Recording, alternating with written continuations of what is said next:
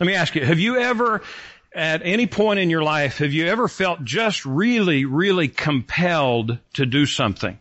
You were just convinced that the Lord was directing your steps in such a way that you knew that this was the path that you needed to take.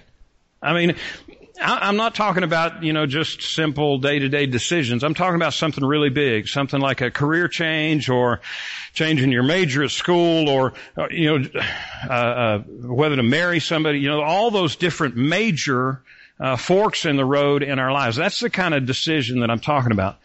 And in those decisions, when you felt really, really compelled to head in a certain direction. You've prayed about it and you prayed about it and you feel just deep down in your spirit that this is what you're supposed to be doing. You, you've sought the Spirit's guidance. You've sought the Spirit's clarity. And on top of that, you've, with your close brothers and sisters, whether it's folks in the church or, or whatever, you've, you've asked them to pray for you. And you know that they're praying for you because they're faithful and they've been praying and seeking the Spirit's guidance, seeking the Spirit's direction for your lives. And then all of a sudden you come together and you finally decide to tell them how you feel that the Lord is leading you to go. And then they come back at you with, you know they've been praying, and they come back at you with, well that's not what the Lord's been telling me that you need to do. You ever been in one of those situations in your life where you are convinced that you're supposed to go one certain direction and then all of your faithful Christian brothers and sisters are telling you, I don't think that's the way you're supposed to go. You ever been in one of those situations? I've been in a couple of those in my life. You know, it'd be different if the people around you were, were unbelievers or if they weren't faithful believers. If there were folks that, you know, might tell you that they're praying for you, but you really have doubts that they might be. It'd be different if it was somebody like that that was telling you something different than the way that you were feeling led. But no, these are good, godly folks who love Jesus and who love you. And it's obvious that they're hearing something different than you're hearing. So in those situations, in those circumstances, who's right? Who, who's wrong? Is somebody confused? Did somebody get their spiritual wires crossed and they're hearing something different? Are they getting a wrong impression from God or are you getting a wrong impression from God? Unfortunately, those situations, they don't happen too often in our personal lives. But I see them happen a lot in church life. We haven't seen it a lot since I've been here at Parkview, but we will. It's a fairly common thing in church life. You have one group of people who is firmly convinced that the church needs to go in this direction, and you have one group of people who's firmly convinced that the church needs to go in this direction. Well, does that mean that this group is not as spiritual as this group, or Vice versa? Well, sometimes, but not necessarily. You can have good, godly people who are convinced that we're supposed to go in one direction, and good, godly people who are firmly convinced that the Spirit is leading the church to go in a different direction. Both sides say they prayed about it. Godly folks are on one side, godly folks are on the other side. So what do you do when that happens? Steel cage death match at the next business meeting, right? I've seen it happen all too often. I mean, we laugh about it, but we laugh about it because there's an ounce of truth in it. Well, of course that's not what's supposed to happen. Of course that's not. Now I thank God that we, we haven't seen anything remotely close to that here. And I pray to God that we never will. Amen? I, I just, I don't expect that we ever will. But what are you supposed to do when you feel clearly led by the Holy Spirit to go in a direction that is opposed by others who feel clearly led to go in the opposite direction? What, what are we supposed to do? Let's look back over our passage that Ben read to us earlier. Now we're not going to go verse by verse through this uh, through all of this passage, but there are some things because because really most of it is lays out pretty plain. It's pretty much like a travel log, but there are some things in here that just really jump off the page to you if you're paying attention. After Paul had finished, I don't know if you remember back to Acts 20, it's been several weeks since we're in Acts 20, but Paul had left the, the, the meeting with the co-pastor, with his co-pastors at Ephesus, there in Acts chapter 20, and in his meeting with them, he discussed some things with them, but one of the things that he pointed out to them was how the Spirit was leading him to go. The Spirit was leading him away from Ephesus, was leading him away from all of the missionary journeys that he'd been taking, taking, and the Lord was leading him in a specific direction. And this is what he said in Acts chapter 20 verses 22 through 24, just back a page from where we are. He said to these co-pastors, he said, and now behold, I am going to Jerusalem. And how he described it, he said, constrained by the Spirit. He was not just being led. He didn't just have a little tweak in his gut about where to go. He was constrained by the Spirit. Not knowing what will happen to me there, except that the Holy Spirit testifies to me in every city that imprisonment and afflictions await me. So he wasn't going to have a rosy ride. The Spirit, in constraining him to go, let him know what was awaiting him. He said, but I do not account my life of any value nor as precious to myself, if only I may finish my course in the ministry that I received from the Lord Jesus to testify to the gospel of the grace of God. So Paul was constrained by the Holy Spirit. He was led by the Holy Spirit to go to Jerusalem.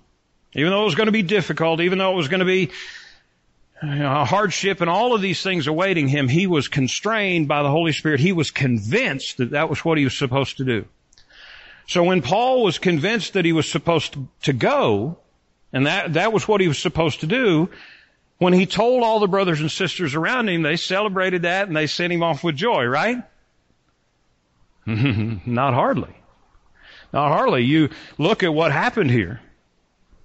After a few stops along the way, they, he, he went on and headed on the, the route to Jerusalem. There were a few stops along the way on the way to Jerusalem. And the first stop that it mentions in the text really, you know, it lists all these different whistle stops, but the first stop of any significance that it mentions along the way is a place called Tyre. And in this place called Tyre, there was obviously a, a, small church there. There was a gathering of different believers there. I'm sure they were worshiping together and fellowshipping together. And Paul hung out with them. Paul and the folks that he was with, Luke and whoever else, they hung out with him and worshiped for a week, the text says. But notice what vo- verse 4 says. Verse 4 says, through this, now these brothers and sisters in Christ at the church at Tyre who loved Paul and loved Jesus. It says, through the Spirit, they were telling Paul not to go on to Jerusalem. Now wait a minute. The Holy Spirit was telling Paul that he needed to go to Jerusalem. And the Holy Spirit was telling the friends of Paul that he wasn't supposed to go to Jerusalem. What are we supposed to do with that? Well, let's see what happened next. Let's just move on down through the, down through the text, down through the story. Next, Paul and Luke, they left this place called Tyre. They got back on another boat and they headed on to Jerusalem. And on the way to Jerusalem, actually before they got in the boat before they left Tyre, right there on the coast, the church that had received a different understanding from the Holy Spirit about what Paul was supposed to do. As Paul was doing what he was supposed to do, they met him on the beach. It says that they loved on him and they prayed for him. And then they sent him on his way and he, he went against their wishes but they still loved him. They still prayed for him. Then from Tyre, they made a couple of stops along the way and finally got to a town called Caesarea. In Caesarea, they met up with a man called, a man named Philip and hung out in his house for a while. Now, for those of you who have been with us for a good while, it's been a while, but we you probably remember that we talked about this man Philip before. Philip had been a, a deacon with, with Stephen. And when Stephen was persecuted and killed, then Philip was, he, he went on his way and he actually became a missionary to Samaria. And he preached to great crowds in Samaria, saw all kinds of people saved, and then God snatched him up out of there and sent him to witness to one person. An Ethiopian man out in the middle of the desert. And then from there, you remember back when we studied that, from there, God sent him from the Ethiopian eunuch to all these different, to minister in all these different little podunk towns along the coast until he finally settled down in a place called Caesarea. When he settled down in Caesarea, he really went into ministry obscurity. We don't know anything about what happened to him from there until now. And what we see had happened in that meantime is he had uh, apparently gotten a sizable house and had four daughters, four godly daughters, raised a good family, and there he was. All these years later, now Paul and Luke were staying in his house. And the text says that they stayed there many days. So they stayed there for a good while. And what an amazing time that must have been. Can you imagine Paul and Philip trading all these stories about how God had worked in their ministries and in their lives and all of that? And as they were in the middle of what I imagine them telling all these different stories and all of that, they hear a knock at the door. Standing at the door was a man named Agabus. Well, Agabus had been around before. Paul had known Agabus before, many years before. But now here's Agabus, this preacher from Jerusalem, standing in front of their door. And Agabus has a message for Paul. A message that was given to him by God. A message that was given to him by the Holy Spirit of God. And Agabus made it clear to Paul what was going to happen to him when he got to Jerusalem. He did it in a graphic illustration way. He took off his belt and he bound his hands and he did all those kind of things, but he made it clear what was going to happen to Paul, what was waiting for him in Jerusalem. And when he gave that spirit given message to Paul, all of Paul's friends there in that church, including Luke, his traveling companion, all of them said, Paul, you don't need to go.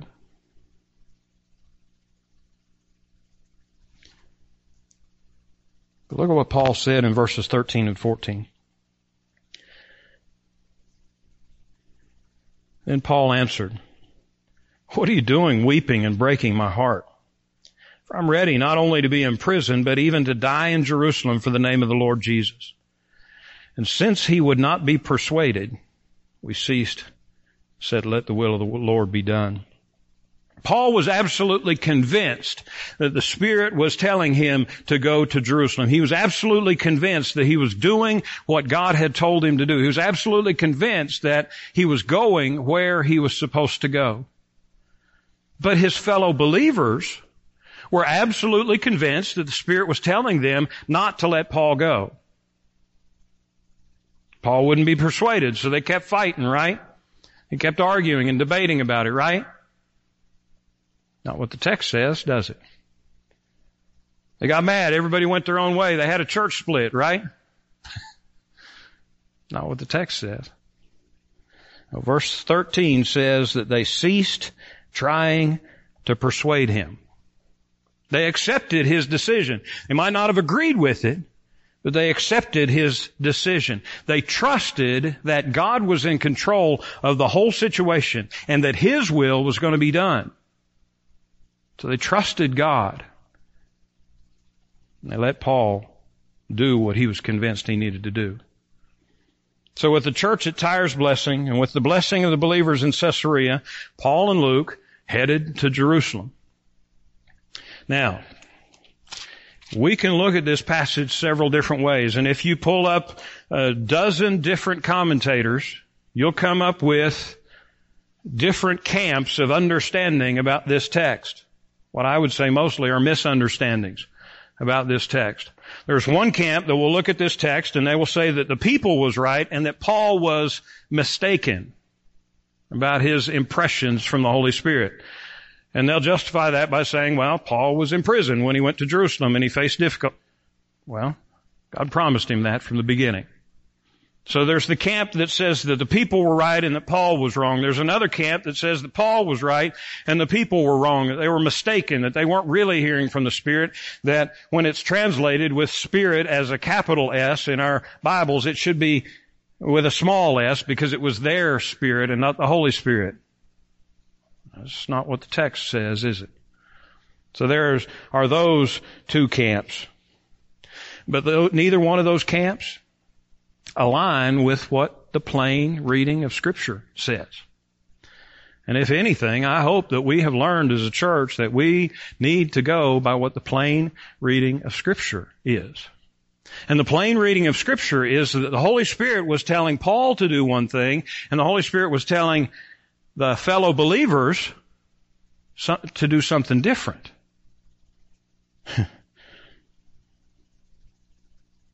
so we got a dilemma, don't we?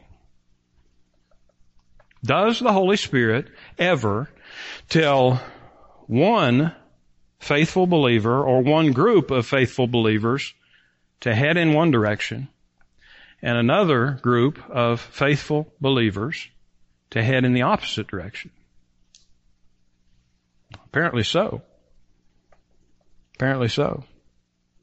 Put it in terms that we can relate to. Does God ever move one person or one group in the church in one direction and at the same time move other people in the church in the opposite direction? Or to even get it more personal, could God lead you on a path that nobody else wants you to take? I think we see by this text that the answer is yes. Not just by this text, but by the reading of many other texts. We can see that the answer to that is confusing, but it's yes. Question is why? If the answer to that is yes, then our next question is why in the world would God do that? Does that sow confusion amongst the brethren which God says that He hates? Well, it could if we allow it. It's us allowing it that God hates. So why would God do that to us? Does God take joy in confusing us? Of course He doesn't. Of course God doesn't take joy in that. God does that to grow us. He does it to remind us that our dependence is always on Him. But most of all, He, He does it to, to teach us. And those times when God's leading you in a direction that's contrary to the direction He's leading others, He's doing it to teach you at least four things. That's what we're going to spend the rest of our time talking about. These four things, these four lessons that God wants to teach us in these kinds of situations. First, He's teaching you to follow Him and not your heart. That's different from anything else you'll hear um, in the world around us, isn't it? So you need to understand that the Holy Spirit is a person.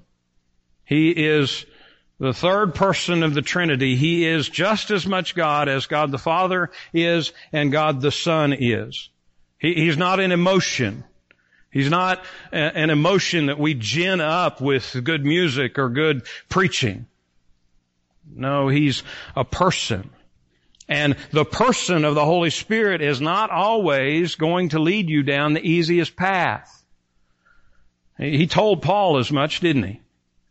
He told him what was waiting for him in Jerusalem. Of all the paths that Paul could have taken, Jerusalem was probably, at that time, was probably the most difficult because Jerusalem led to Rome and Rome led to more imprisonment. But that was where the Holy Spirit of God was leading. And that's not uncommon. The Holy Spirit when, when we say that God directs our paths, that doesn't mean that He's directing our paths to the easiest and most smoothest, most smoothest. How's that for grammar, huh? he's not leading us always on the, the easiest or the smoothest path. No, He's straightening our paths to the direction He wants us to take. That's what He was doing for Paul. Many times the path that God's want, God wants you to take or God wants our church to take is the most difficult one. Many, many times it's the hardest one to explain or to justify. Many times it's the one you don't have the preparation or the training to do or the resources. Most of the time it's the one that is farthest outside of your comfort zone. The Lord loves to stretch us, doesn't he?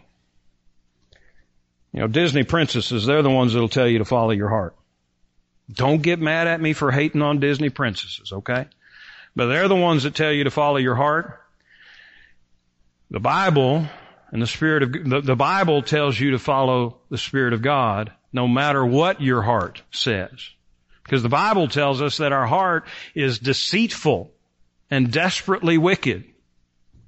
Wait a minute, not my heart. Yeah, your heart. All of our hearts.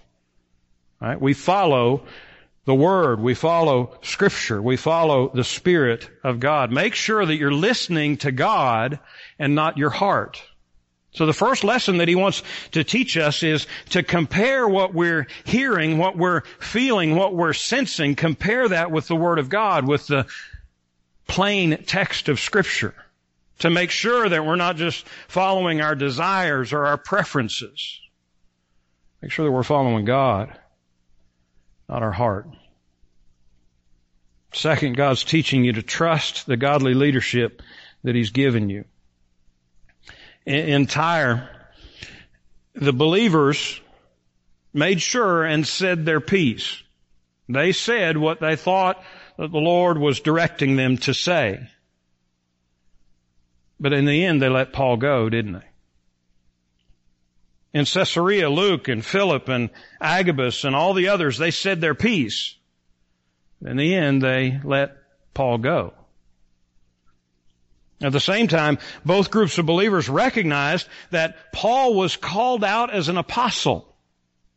See, they, they stated what they believed that the Lord was telling them to say. But at the same time, they remembered that Paul was in this office that God had given him, this office of leadership that God had given him. Now, did that make Paul perfect? Of course not. We've seen as we've studied Paul that he messed up quite a bit. Paul even referred to himself as the chief of sinners, so he knew he wasn't perfect. But God has made it clear that there are times that we must trust the authority that he's blessed us with. Whether that's Paul as an apostle, or whether that's the offices that he blesses the church with now. Are there times when that trust is broken? Sadly, yes. I think everybody in here can think of instances where that trust has been broken. It's broken when it's clear that the leader is not being led by the Holy Spirit. And it becomes clear that the leader is not being led by the Holy Spirit when he's not leading according to this. And it's clear that he's not leading according to the Holy Spirit when his lifestyle contradicts his teaching. See what I'm saying? So when a leader is teaching this faithfully, living by this faithfully, and that's a God appointed office that's worthy of listening to and following. But when that's broken, then it's not. When it's not broken, say your piece. Make your case. And as long as the God appointed leadership is truly godly, then trust His leading, even when it's, diff- when it's different. Third, God is teaching you to disagree without being disagreeable. That's another thing that's completely foreign to our society today, isn't it? Everybody wants to state their case louder and harsher and in harsher terms on social media or wherever. No, the lesson that's being taught when there's a disagreement between what you feel the Spirit's leading you and what the Spirit, what others feel the Spirit is leading them to do, the third lesson is that we can disagree without being disagreeable. That's hard, isn't it? That's hard because when, you know, I, I got enough of that McDowell County blood running in me that when I'm right, I'm right. Even if I am wrong. right? And we've all got some of that, some of that stiff-necked. Some call it redneck. we just call it stiff-necked. Stubbornness. And when we think we're right and somebody else is clearly wrong, then surely they didn't, ah, they say they heard from the Spirit of God. They say they're following God's leadership, but they can't be because they don't agree with me. See, these people, they knew they were right. The Holy Spirit had clearly impressed on them that they were right. So how did they handle it? They pitched a fit and they stomped their fist and insisted on being right. Right? No. They disagreed, clearly, but they did it in a loving way. That means we always need to listen more than we talk. You've heard the old thing about, you know, the reason we got two ears and one mouth is because we're supposed to listen more than we talk. Well, that's really true. We need to listen to the ideas of those who oppose us and listen to why they oppose us and listen to any wisdom in why they oppose us. We, we need to hear the why before we make our case. Paul, he patiently, now he already said he was constrained to go, but he patiently listened to the brothers and sisters in Tyre, didn't he?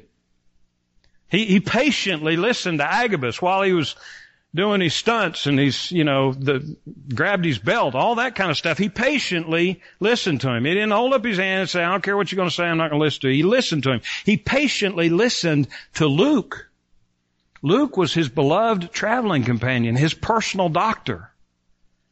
He patiently listened to all the other brothers and sisters in Caesarea before he humble, humbly responded to them. Before he said, why are you breaking my heart this way?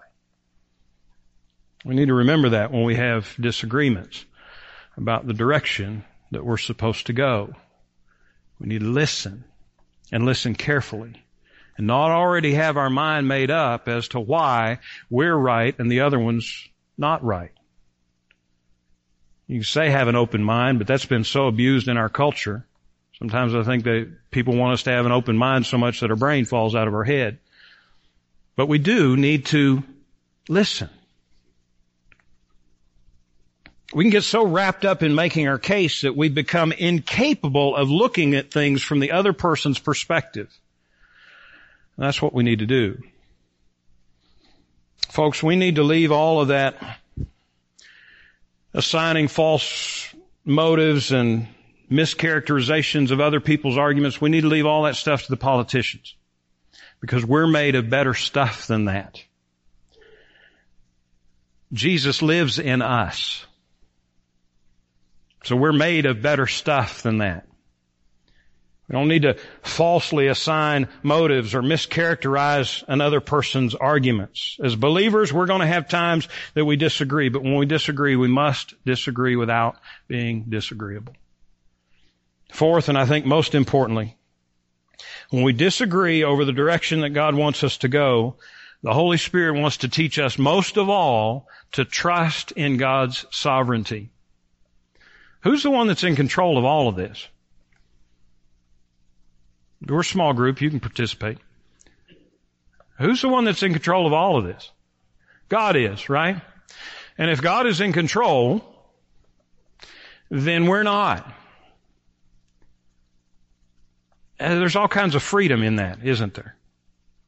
Not freedom to be disobedient, but freedom in that if we feel impressed that the Holy Spirit is leading us to go in another, in this direction, and somebody is impressed that the Holy Spirit is leading them in that direction, and they're in a position where we should say, well, okay, we're, we're gonna go with where you're going. Even though I don't think that's right, we're gonna go in that direction. We can trust that God's in control no matter what happens. Times of disagreement among believers, it's, it's inevitable. But just because we're a family doesn't mean that we're always going to be heading in the same direction. Sometimes you might feel strongly about something you think needs to be handled differently. You might feel strongly about a direction that you need to go or a ministry that we need to do. You might feel strongly opposed to another direction that we are going or are going to go. You prayed about it. You think you've got this clear impression from the Holy Spirit. I heard about a church that almost, well, it did split just very recently over service times. Everybody in the church had voted and the, you know, the pastor had led, the church had voted to move the service times by 30 minutes. And one lady said, God told me that we're not supposed to do that. So because she used the trump card of God told me, there was a small group of people who banded around her and split the church right down the middle. That's not the way we're supposed to behave, is it? You, you might feel that you have this clear impression from the Holy Spirit. So what do you do? You make sure you're listening to God through His Word, not through your heart. If your disagreement is about a matter of style or personal preference, then you're probably not listening, you're probably listening to your heart and not to God's Word. And as long as your God appointed leadership is obeying the clear teaching of scripture, pray for them and trust them.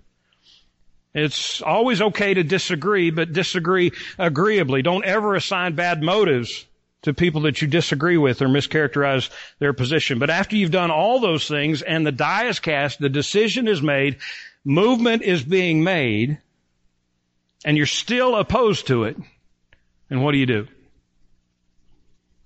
You take your toys and go home? Now here's what, here's what happens a lot of times. A lot of times folks will just sit back and say, and wait for it to blow up. You ever seen that? And then as soon as, as soon as things don't go exactly the way they're supposed to, yeah, told you. Told you it wasn't going to work. Wasn't going to work anyway. Is that what you're supposed to do? now when that happens, whether it works or whether it doesn't work, the lesson that God wants to teach us is that He is completely in control. Whether it works or whether it doesn't work. We can trust that God is directing our paths even when those paths take a turn that we might not like. Now notice what happened here. After listening to everybody, Paul was still convinced that he was taking the right path. At that point, the rest of the people quit talking about it. They quit trying to persuade him. Regardless of whether they were right or whether Paul was right, they quit talking about it. They trusted Paul, but more than that, they trusted the outcome to God. Because it's bigger than Paul, isn't it? It's about trusting God. And here's the beautiful thing. Once the decision was made, they went forward in unity. The folks that disagreed, they weren't hived off in the corner waiting for it to implode. Now they went forward in unity. Even the folks in Tyre, when, when, they were initially opposed, but they still went to the beach and they prayed with Paul and they loved on him before he left. They gave him that support. Even though Luke was initially opposed, he went with Paul to Jerusalem. Even though the church at Caesarea was opposed, to Paul going, they sent some of their own to go with him to Jerusalem. They trusted that God's will would be accomplished. They trusted that God would direct them on whatever obedient biblical path they took to be on mission for Him. They believed what Proverbs 3 verses 5 through 6 says. One of my favorite passages, you hear me quote it all the time. Trust in the Lord with all your heart Lean not on your own understanding. In all your ways acknowledge Him, and He will direct your paths. They believed that. They believed what that says. So let me ask you, have you trusted God with all your heart? In other words, are you saved? Before God will make your paths straight, before He will make His will, His desire clear to you, before His Spirit will guide you, you have to have a relationship with Him. That's what happens when you trust Jesus as your Lord and Master and Savior. That means that you understand that He willingly took your place on the cruel cross at Calvary. It means that you understand that He victoriously rose again to give you life, new life in Him. And because of who Jesus is and because of what Jesus did for you, that means that you can be reconciled to the God that you have offended. And when you're reconciled to the God that created you, that you have offended, that means that you can have a relationship with Him. And when you have that relationship with Him, then His Spirit will guide you. Then you can say that you trust the Lord with all your heart. That you're not leaning on your own understanding because you're leaning on Him. You can acknowledge Him in everything, even the bad things, even the good things. You can acknowledge Him even when the decision goes your way, even when the decision doesn't go your way. You can acknowledge Him in all your ways. And when that happens, He's promised, He's promised that He'll direct your paths. So before we can get to the point where we can move forward as a church despite any disagreement that might ever take place in the future, and I pray that that disagreement would never happen. But I'm realistic to, realist, I'm enough of a realist to understand that it will. But before we can ever move forward as a church, despite any disagreement that we might have in the future, each of you need to make sure that you're saved. So that's the only question before us this morning is are you saved? Have you trusted the Lord with all your heart? Let's pray. Father, we thank you for your word and we thank you for how practical your word is.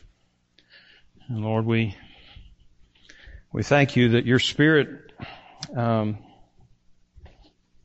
even though your ways many times are a mystery, Father, we thank you that you give us clarity in your word and in your teaching. Father, I would ask that if there's anyone here who's never trusted you as Lord and Master and Savior, that Father, that today would be the day of their salvation. And Father, as you bring us together, as you grow us as a baptized body of believers, who've trusted you, who are leaning on you, who are not trusting our own ways, but who are relying on you. Lord, I'd ask that you would lead us. Father, that you would direct our steps.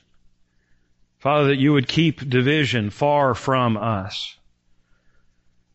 Father, that you would continue to fill us with your joy. In Jesus' name, amen.